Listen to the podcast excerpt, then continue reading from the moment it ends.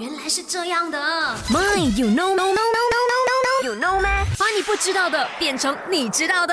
那今天会跟你聊聊的就是呢，如果电脑长期不关机的话，会造成怎么样呢？那么事实上呢，如果长期不关机的话，确实会对电脑的硬件造成损坏啦。